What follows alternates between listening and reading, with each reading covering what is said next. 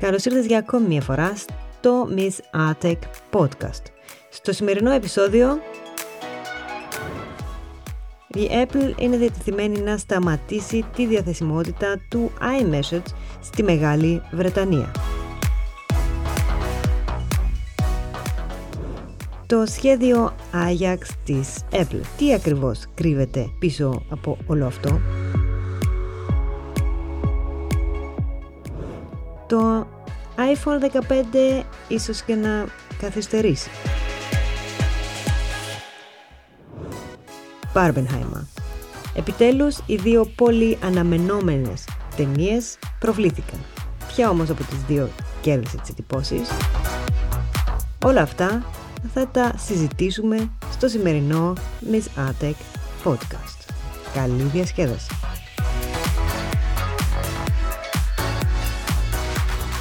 Χαιρετώ για ακόμη μια φορά το παρεάκι. Για αρχή θα ήθελα να σχολιάσω δύο μηνύματα των ακροτών μας. Η Μαρία Σταμάτη μου έστειλε την εξής ερώτηση. Γεια σου Άρτεμις, σε ευχαριστούμε πολύ για το podcast. Το βρίσκω αρκετά ενδιαφέρον. Συνέχισε έτσι.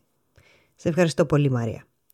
Το μήνυμα συνεχίζει ως εξής και λέει «Έχεις σκοπό να κάνεις ένα βίντεο για Android τηλέφωνα. Θέλω να αγοράσω ένα καινούριο κινητό, χωρίς όμως να δώσω περισσότερα από γύρω στα 300 με 400 ευρώ. Δυστυχώς κάτι τέτοιο στην Apple δεν μπορώ να βρω, γι' αυτό θα ήθελα, εάν μπορείς, να με βοηθήσεις. Μαρία, δυστυχώς δεν γνωρίζω πολλά όσον αφορά τα Android τηλέφωνα και ενώ δεν, δεν, δεν γνωρίζω πολλά γιατί έχω καιρό να ασχοληθώ με Android τηλέφωνα πέρα από τις λίγες πληροφορίες που έχω συλλέξει για το Nothing Phone το οποίο δεν νομίζω ότι είναι ιδιαίτερα καλό σαν κινητό αν το συγκρίνεις με ένα Samsung για παράδειγμα όσον αφορά την απόδοσή του. Το Nothing Phone απλά το κοίταξα επειδή, όπως είπα και στο προηγούμενο podcast, έχει ένα ενδιαφέρον design και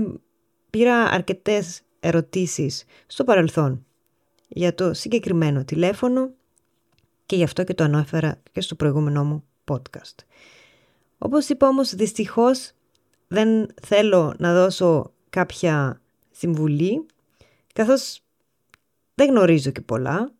Έχω καιρό να ασχοληθώ όπως είπαμε Android τηλέφωνα και γι' αυτό το λόγο θα ήθελα να ρωτήσω ίσως κάποιον από τους ακροατές του podcast εάν γνωρίζει κάποιο καλό κινητό Android εκεί γύρω στα 300-400 ευρώ που μπορούμε ίσως να το προτείνουμε στη Μαρία. Εάν κάποιος λοιπόν από εσάς γνωρίζει κάτι ή έχει κάποιο τέτοιο τηλέφωνο και αν επιφύλακτα μπορεί να το συστήσει σε κάποιον άλλον για να το αγοράσει, παρακαλώ γράψτε μου είτε κάτω από τα σχόλια του podcast στο YouTube είτε στείλτε μου απλά στο Instagram ή στο Facebook. Επίσης ένας άλλος τρόπος επικοινωνίας μαζί μου είναι ένας τον οποίο ξέχασα να τον αναφέρω στα προηγούμενα επεισόδια. Μπορείτε εάν θέλετε να πείτε στην ιστοσελίδα μου στο missartec.com και εκεί πέρα υπάρχει μια φόρμα επικοινωνίας μπορείτε εξίσου εκεί να μου γράψετε ό,τι θέλετε. Το επόμενο μήνυμα ήρθε από τον Τσέο Go One, αν το λέω σωστά.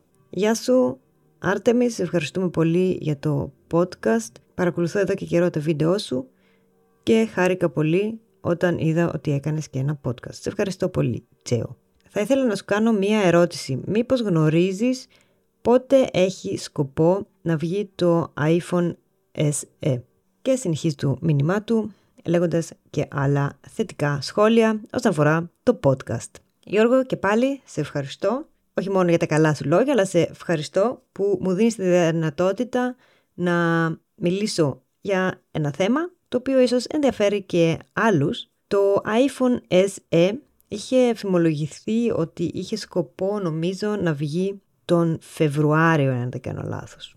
Κοίταξα όμως τα τελευταία νέα που τρέχουν και από ό,τι φαίνεται θα καθυστερήσει κι άλλο. και το πρόβλημα είναι ότι θα καθυστερήσει αρκετά γιατί από ό,τι φαίνεται το νωρίτερο από ό,τι γράφει εδώ πέρα ένα blog του applepage.de γράφει ότι ένα iPhone SE 4 προβλέπεται να κυκλοφορήσει το νωρίτερο το 2025. Και ο λόγος γι' αυτό, λέει, είναι ένα πρόβλημα με το modem του κινητού. Καθώς η Apple ήθελε να κατασκευάσει το δικό της 5G modem, το οποίο φαίνεται να καθυστερεί να βγει ή τουλάχιστον δεν, θα, δεν κατάφερε να βγει έτσι όπως ήταν ε, προσχεδιασμένο. Μέχρι στιγμής η Apple είχε τα modem της Intel, το οποίο ίσως να της κοστίσει λίγο περισσότερα χρήματα, ίσως όμως και όχι, αλλά σίγουρο είναι ότι η Apple έχει σκοπό στο πιο budget iPhone να βάλει μέσα το δικό της modem, το οποίο από ό,τι φαίνεται δεν θα καταφέρει να είναι διαθέσιμο έτσι όπως το έχουν σκεφτεί η τεχνική της Apple. Δεν θα είναι έτοιμο λοιπόν μέχρι πριν το 2025.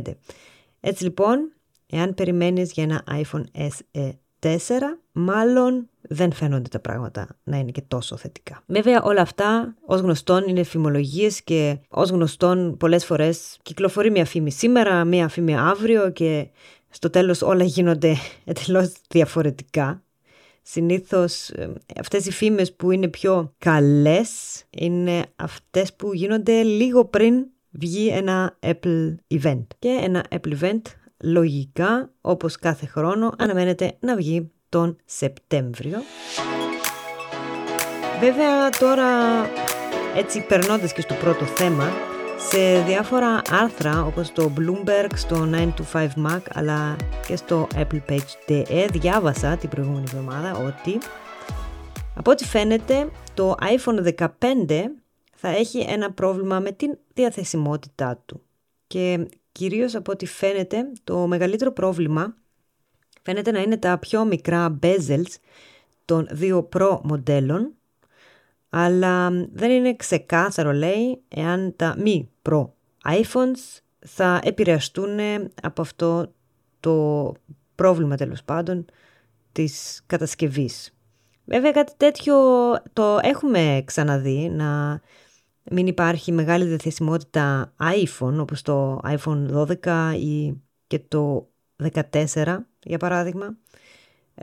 τα μοντέλα είχαν βγει, είχαν ανακοινωθεί μάλλον πιο νωρίς από ό,τι κυκλοφόρησαν. Για παράδειγμα το iPhone 12 ήταν τότε νομίζω το event είχε γίνει τον Σεπτέμβριο και το iPhone 12 και 12 Pro ήταν διαθέσιμα τον Οκτώβριο και το Pro Max και το Mini τότε, το πρώτο Mini που είχε βγει, κυκλοφόρησαν αργότερα ή δεν κυκλοφόρησαν, ήταν διαθέσιμα για να τα αγοράσεις κάπου μέσα Νοεμβρίου.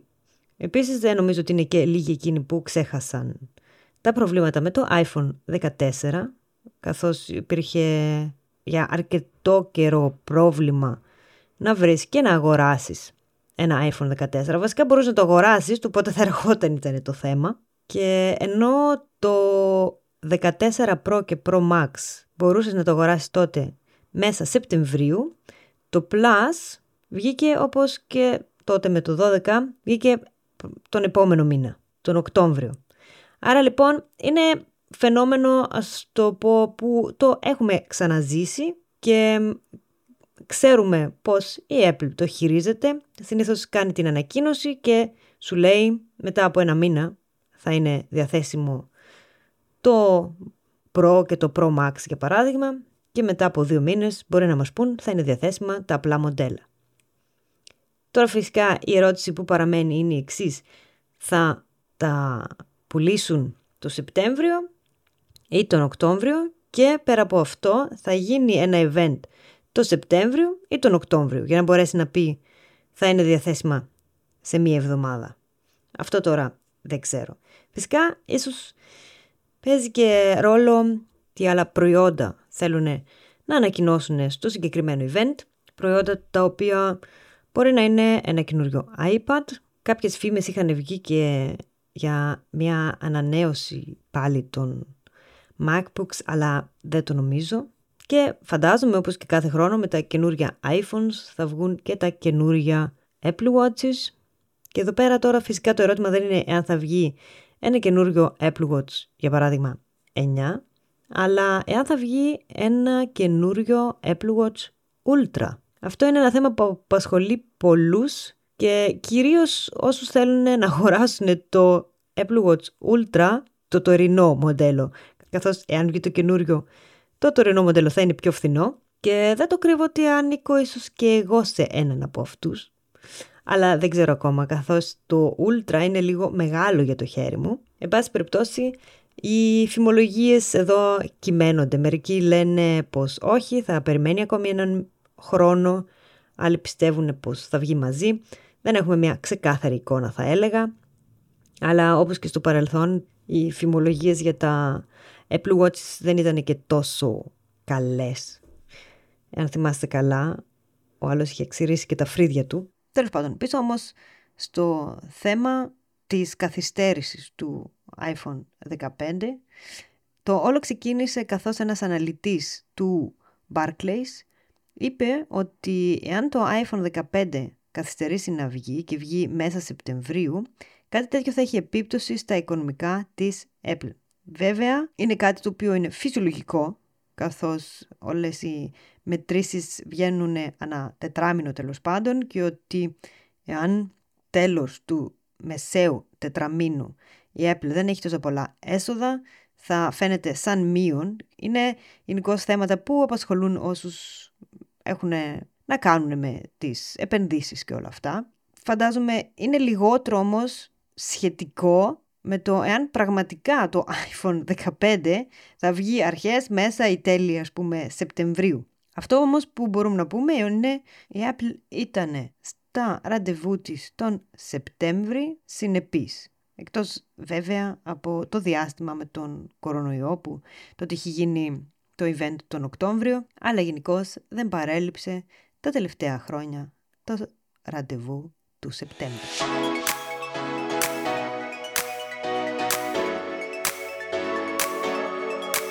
Ας συνεχίσουμε όμως με τα θέματά μας, καθώς η Apple λέει έχει εδώ και καιρό που λειτουργεί ένα γλωσσικό εργαλείο τεχνητής νοημοσύνης. Αλλά αυτό χρησιμοποιείται μόνο σαν insider tool.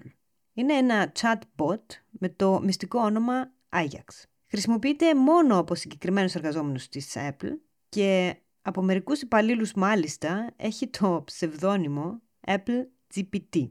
Αυτό τώρα όπως φαντάζεσαι που μπορεί να κάνει το συγκεκριμένο εργαλείο είναι η σύνταξη κειμένου. Λίγο πολύ δηλαδή αυτό που μπορεί να κάνει και το chat GPT. Βέβαια η λειτουργία του είναι σχετικά περιορισμένη και όχι μόνο περιορισμένη όσον αφορά τους χρήστες, δηλαδή τους επιλεγμένους Apple υπαλλήλους, αλλά είναι περιορισμένη όσον αφορά και τη ροή πληροφοριών που επιτρέπονται. Κάτι που δεν μας ξαφνιάζει, έτσι όπως ξέρουμε την Apple. Αυτό το εργαλείο όμως, έτσι όπως είναι τώρα, δεν έχει σκοπό να γίνει ένα προϊόν το οποίο θα φτάσει στους χρήστες ή τουλάχιστον όχι στη μορφή που έχει τώρα. Ο Μάρκ Κέρμαν, ο δημοσιογράφος, αναλυτής και κατά καιρούς λίκερ του Bloomberg, είναι της άποψης ότι τον επόμενο χρόνο θα έχουμε μια μεγάλη ανακοίνωση AI από την Apple. Τώρα, τι ακριβώς είναι αυτό δεν ξέρουμε ακριβώς, αλλά αυτό που φαντάζονται οι περισσότεροι είναι ότι ό,τι και να είναι θα επωφεληθεί το Siri από αυτό. Το Siri που έχει, για να είμαι ειλικρινής, ε, ανάγκη μιας ανανέωσης, γιατί αν το συγκρίνουμε με άλλους smart assistants, όπως για παράδειγμα το Apple Home ή η Alexa από το Amazon, είναι μακράν ο πιο ανίσχυρος βοηθός, μακράν το πιο ανίσχυρο εργαλείο αναζήτησης πληροφοριών. Αυτό φυσικά οφείλεται στις αυστηρές δικλείδες ασφαλείας που έχει ορίσει η Apple, αλλά και πάλι το Siri το χρησιμοποιούμε πιο πολύ σαν ε, βοηθό εντολών χρήστη παρά για αναζήτηση πληροφοριών. Τουλάχιστον έτσι κάνω εγώ. Του λες να πάρει τον τάδε τηλέφωνο, του λες να σου αλλάξει τη μουσική, του λες να σου ανάψει τα φώτα. Τώρα βέβαια από την άλλη, αυτό με το AI είναι λίγο σχετικό. AI είναι νομίζω η λέξη της ε, χρονιάς. Τεχνητή νοημοσύνη είναι πέρα από αυτό ένας πολύ γενικός όρος. Για παράδειγμα, machine learning, η δυνατότητα δηλαδή ενός προγράμματος να μαθαίνει εντός εισαγωγικών από μόνο του ή το να αναγνωρίζει από μόνο του συγκεκριμένα pattern, είναι κάτι που το έχουμε εδώ και καιρό βασικά και σε πολλές εφαρμογές. Για παράδειγμα στο Photoshop έχουμε εδώ και καιρό τέτοιου είδους εργαλεία. Το μεγάλο μπαμ έγινε τώρα που μπορείς να γράψεις κάτι και να σου βγάλει μια εικόνα από μόνο του. Οι διάφοροι αργόριθμοι στα social media για παράδειγμα. Είναι και αυτή ένα είδος machine learning. Πίσω όμως τώρα στην Apple και την δικιά της τεχνητή νοημοσύνη, το δικό της AI, τα γυαλιά για παράδειγμα έχουν και αυτά εργαλεία AI.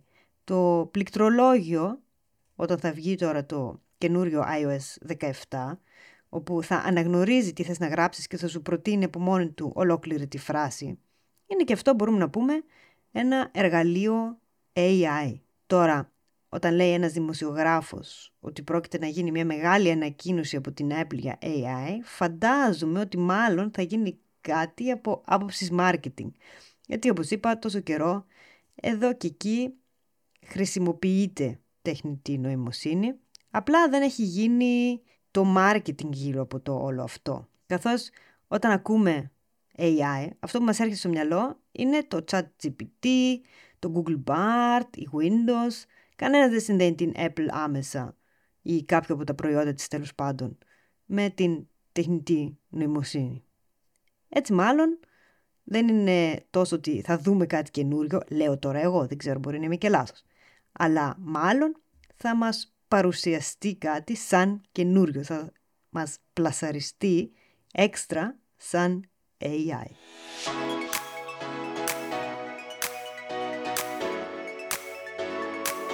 Ένα άλλο θέμα τώρα που σχετίζεται με το marketing είναι η υπομονή της Apple για την ασφάλεια των προσωπικών δεδομένων.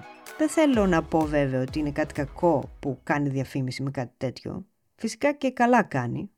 Ειδικά μετά από σκάνδαλα που βγαίνουν κατά καιρούς από διάφορες άλλες εταιρείες. Καλά κάνει και το θέτει σαν προτεραιότητα και καλά κάνει που το γράφει με μεγάλα γράμματα. Τα προσωπικά δεδομένα και η ασφάλειά τους είναι κάτι πολύ σημαντικό και κυρίως για εμάς τους χρήστες. Οι περισσότερες πληροφορίες είτε είναι πολύ προσωπικές και έτσι πολύ κερδοφόρες εάν φτάσουν στα κατάλληλα ας πούμε χέρια, αλλά τέτοιου είδους πληροφορίες μπορούν και να βοηθήσουν και σε άλλους τομείς όπως για παράδειγμα στον εγκληματολογικό τομέα. Έτσι οι αρχές λοιπόν της Μεγάλης Βρετανίας θέλουν να φέρουν εις πέρας έναν νόμο όπου θα υπάρχει ένας τρόπος επασφάλισης στην end-to-end κρυπτογράφηση μηνυμάτων για τις αρχές της Μεγάλης Βρετανίας. Μια πίσω πόρτα δηλαδή για τους υπαλλήλους της ασφάλειας όπου θα μπορούν να διαβάσουν στην ουσία διάφορους διαλόγους μηνυμάτων εάν φυσικά είναι απαραίτητο κάτι τέτοιο για τη λύση ενός εγκλήματος για παράδειγμα. Τώρα αυτό γενικώς είναι μια πολύ μεγάλη συζήτηση πιστεύω. Το αν είναι καλό ή όχι οι αρχές ενός κράτους να μπορούν να έχουν πρόσβαση σε τέτοιου είδους πληροφορίες. Αν και δεν είμαι αρμόδια να το κρίνω, έχω φυσικά μια προσωπική άποψη. Εν ολίγης, η Μεγάλη Βρετανία είναι μία από τις λίγες χώρες της Ευρώπης που έχουν κάμερες σε δημόσιους χώρους και τις χρησιμοποιούν αν χρειαστεί. Και η αλήθεια είναι ότι πολλές φορές αυτές οι κάμερες έχουν βοηθήσει πραγματικά στη λύση εγκλημάτων. Η ερώτηση τώρα είναι τι είναι έγκλημα; Ναι μεν μπορεί προς το παρόν ο Άγγλος νομοθέτης να θέτει έναν φόνο, για παράδειγμα, ως έγκλημα. Αλλά τι γίνεται αν αλλάξει αυτός ο νόμος και πλέον θεωρείται έγκλημα το να φοράς κουκούλα, για παράδειγμα, το να φοράς μπουρκα, το να φοράς σταυρό. Δεν ξέρω αν με καταλαβαίνετε που το πάω, αλλά είναι ένα μεγάλο θέμα και ένα εργαλείο που όπως όλα μπορεί να χρησιμοποιηθεί για καλό ή για κακό σκοπό. Έτσι είναι τώρα και με αυτήν την πίσω πόρτα στην άδεια εγκρυπτογράφησης των ηλεκτρονικών μηνυμάτων. Αυτής της άποψης είναι και η Apple, η οποία λέει πως εάν γίνει κάτι τέτοιο για την Αγγλία θα θέσει σε κίνδυνο χρήστες και άλλων χωρών που οι πληροφορίες δεν θα μπορούν να συλλεχθούν μόνο από τις αρχές που θέλουν να λύσουν για παράδειγμα ένα φόνο ή που θέλουν εν ολίγης να το χρησιμοποιήσουν, ε, να χρησιμοποιήσουν τις πληροφορίες για καλό σκοπό θα το πω εγώ τώρα. Το άλλο θέμα βέβαια δεν είναι απλά φιλοσοφικό, από ό,τι καταλαβαίνω από τα blog που διαβάζω, απασχολεί τις τελευταίες εβδομάδες αρκετά και είναι και μία διαμάχη, θα λέγαμε, ανάμεσα στις Βρετανικές αρχές και άλλες εταιρείες πέρα από την Apple, καθώς ε, και η Meta, η Meta έτσι όπως έχει ονομαστεί δηλαδή το Facebook, έχει πολλούς χρήστες της εφαρμογής WhatsApp στη Μεγάλη Βρετανία, μια chat εφαρμογή που χρησιμοποιούνται πολύ στην Κεντρική Ευρώπη θα έλεγα. Και Apple και Meta λοιπόν απάντησαν πως είναι διαθέσιμοι να αποκλείσουν τις εφαρμογές τους από τη Μεγάλη Βρετανία, καθώς κάτι τέτοιο, όπως είπαμε, θα μπορούσε να βλάψει χρήστες σε ολόκληρο τον κόσμο. Τώρα, εάν ο νόμος θα τεθεί πραγματικά σε εφαρμογή, θα δείξει ο χρόνος, αλλά φαντάζομαι ότι μάλλον οι Βρετανικές αρχές θα ξανασκεφτούν τη συγκεκριμένη νομοθεσία.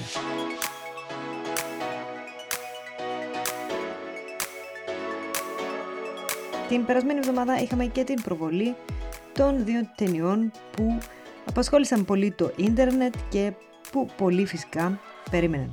Μιλάω φυσικά για το Barbenheimer. Δεν ξέρω πόσοι από εσάς παρακολούθησαν τη, τον τελευταίο καιρό τα διάφορα memes όσον αφορά αυτές τις δύο ταινίες, δηλαδή την Barbie και τον Oppenheimer. Μιλάμε για δύο ταινίες εντελώς διαφορετικού στυλ, για δύο ταινίες που απευθύνονται φαινομενικά τουλάχιστον σε δύο εντελώς διαφορετικά κοινά και δύο ταινίες που προβλήθηκαν την ίδια ημέρα και το hype γύρω από αυτές τις δύο προβολές ήταν αρκετά μεγάλο και κυρίως λόγω του όλο marketing που έγινε. Δεν ξέρω τώρα αν ήταν κάτι θελημένο ή άθελα, αλλά εγώ δεν είχα ιδέα, παράδειγμα, για αυτές τις δύο ταινίες και το έμαθα μέσα από τη σελίδα, για παράδειγμα, 9gag, που κοιτώ τα διάφορα memes και τα διάφορα αστεία τέλος πάντων που συμβαίνουν στο ίντερνετ. Και έτσι είδα ότι φέτος το καλοκαίρι θα έχουμε την προβολή αυτών των δύο ταινιών, οι οποίες μάλιστα προβάλλονται την ίδια μέρα. Και αυτό ήταν το ξεχωριστό του όλου θέματος. Γενικώς δεν βλέπουμε πολύ συχνά δύο ταινίες να παρουσιάζονται την ίδια μέρα. Συνήθως στο Hollywood κοιτάνε στο ημερολόγιο ποιος προβάλλει πότε ποια ταινία. Βέβαια είχαμε στο παρελθόν ξανά ραντεβού που συνέπεφταν την ίδια μέρα. Αρκετά παραδείγματα και συνήθως ήταν ταινίες ίδιου στυλ, αλλά αυτή τη φορά πρόκειται ε, για δύο διαφορετικές ταινίες που παρόλα αυτά κατάφεραν να μαζέψουν αρκετό κοινό γύρω από το όλο και φυσικά πάρα πολλοί, δεν ξέρω πέρα από τα δύο teams ας πούμε που μπορεί να δημιουργήθηκαν στο ίντερνετ, Team Barbie ή Team Oppenheimer, στην πραγματικότητα όσους φίλους και γνωστούς ρώτησα, οι περισσότεροι θέλουν να δουν απλά και τις δύο ταινίες. Δεν είναι... Το ερώτημα θέτεται πάντα όμως φυσικά, ποια ταινία θα δεις για αρχή. Εγώ θέλω να σας πω, πριν σας πω ποια ταινία είδα πρώτη, θέλω να σας πω ότι είδα και τις δύο ταινίες. Θα αποφύγω να κάνω κάποιο spoiler, θα μιλήσω λίγο πιο γενικά. Το Oppenheimer είναι από έναν σκηνοθέτη που μας έχει συνηθίσει σε ένα περίεργο, ας το πω, στυλ. Ο Κρίστοφερ Νόλαν είναι γνωστό ότι δεν του αρέσει να κάνει ταινίες οι οποίες έχουν μια χρονολογική τέλος πάντων σειρά, έτσι και ο, στην ταινία Oppenheimer η ταινία έχει, όπως πολλοί από εσάς γνωρίζετε ή φαντάζεστε, με τον πατέρα, μπορούμε να πούμε, της ατομικής βόμβας, τον Ρόμπερτ Όπενχάιμα και στην επωνομαζόμενη ταινία βλέπουμε τέλος πάντων την όλη πλοκή και αρκετές από τις σκέψεις του.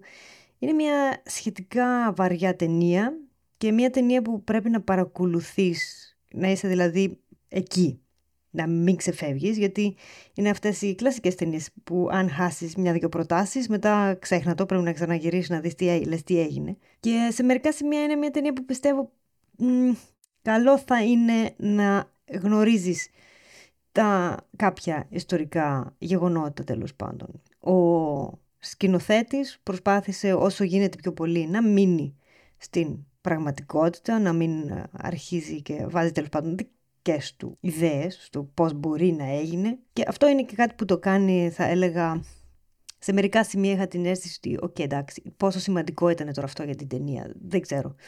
Ε, κατά τα άλλα όμως, μια ταινία αρκετά μεγάλη, τρεις ώρες, η ηθοποιοί φυσικά απίστευτη, ο Κίλιαν Μέρφυ, γενικώ ένας ιδιαίτερος ηθοποιός, τον οποίο τον έχουμε συνηθίσει σε τέτοιους, θα έλεγα εγώ τώρα, σοβαρούς ρόλους. Παρ' όλα αυτά, κράτησε έναν χαρακτήρα τον, που άμα δεις τέλος πάντων την ταινία δεν, δεν, δεν σου φέρνει σε έναν χαρακτήρα που ήδη έχει ξαναπαίξει. Τα σκηνικά απίστευτα, η μουσική, τα όλα γραφικά που, που βλέπουμε στην ταινία.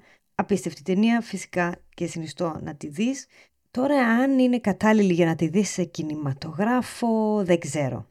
Αυτό είναι κάτι που πρέπει να το ρισκάρει ο καθένας από μόνος του. Εγώ το ρίσκαρα γιατί ήθελα πραγματικά, με ενδιέφερε να δω τέλος πάντων την ταινία και με ενδιέφερε να πω τέλος πάντων την άποψή μου στο σημερινό podcast και ήταν και ένας από τους λόγους που πήγα και να τη δω. Η αλήθεια όμως είναι ότι για αρχή και ναι, και όσο και να σας ακούγεται περίεργο από εμένα, για αρχή πήγα και είδα την Barbie. Ξέρω μερικοί από εσάς μπορεί να γελάτε και ξέρω γενικώς όταν ακούς Barbie σου έρχεται στο μυαλό το στερεότυπο τέλος πάντων, τα κοριτσάκια που πάνε να δουν την Barbie που ήταν ντυμένα και πραγματικά ήταν πολύ ντυμένοι με, στα ροζ, ήταν μέχρι και αγόρια με τις κοπέλες τους που είχαν t-shirt Barbie. Παρ' όλα αυτά δεν ήταν μια ταινία που απευθύνεται στο στερεότυπο κοινό όταν ακούς Barbie. Βέβαια τώρα για αυτούς που προτιμούν πιο πολύ action και ταινίες άλλου τύπου δεν νομίζω ότι θα τη συνιστούσα να πάει να τη δει. Αλλά ε, παρόλα αυτά, όπως είπα, δεν ήταν μια παιδική ταινία ή μια κοριτσίστικη, ας πούμε, ταινία. Μια αρκετά ιδιαίτερη όμως ταινία και με ένα φιλοσοφικό τέλος πάντων τύπο. Δεν θέλω να πω όμως περισσότερα, απλά αν σας δοθεί ευκαιρία ή αν το σκέφτεστε, πηγαίνετε να τη δείτε. Πιστεύω και για κινηματογράφο είναι μια χαρά, κοντά στο μια μισή-δύο ώρες, δεν θυμάμαι πόσο ήταν. Αρκετά οκ, μια βασικά κωμωδία, όπως είπαμε ένα έτσι, μια φιλοσοφική νότα, δηλαδή σου δίνει υλικό για να συζητήσεις μετά την ταινία με τους φίλους σου. Και πάλι και, σε, και στην Barbie, οι ηθοποιοί εντάξει, απίστευτοι, τα σκηνικά καταπληκτικά και για να είμαι ειλικρινής το πιο ενδιαφέρον από όλα ήταν ε, η έκπληξη με την ταινία της Barbie γιατί πραγματικά με εξέπληξε το ότι ήταν λίγο διαφορετική.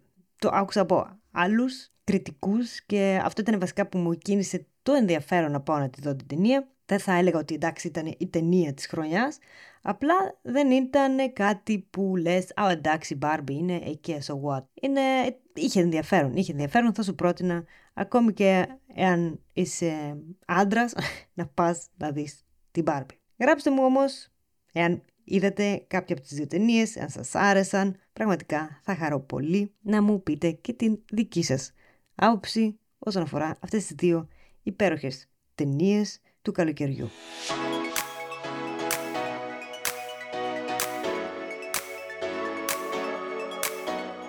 Το podcast έφτασε για ακόμη μια φορά στο τέλος του. Σας ευχαριστώ πολύ που μου κρατήσατε παρέα για ακόμη μια φορά και ανυπομονώ να τα ξαναπούμε με τα νέα της επόμενης εβδομάδας. Είμαι η Άρτεμις και ακούσατε το Miss Atec Podcast. Ciao!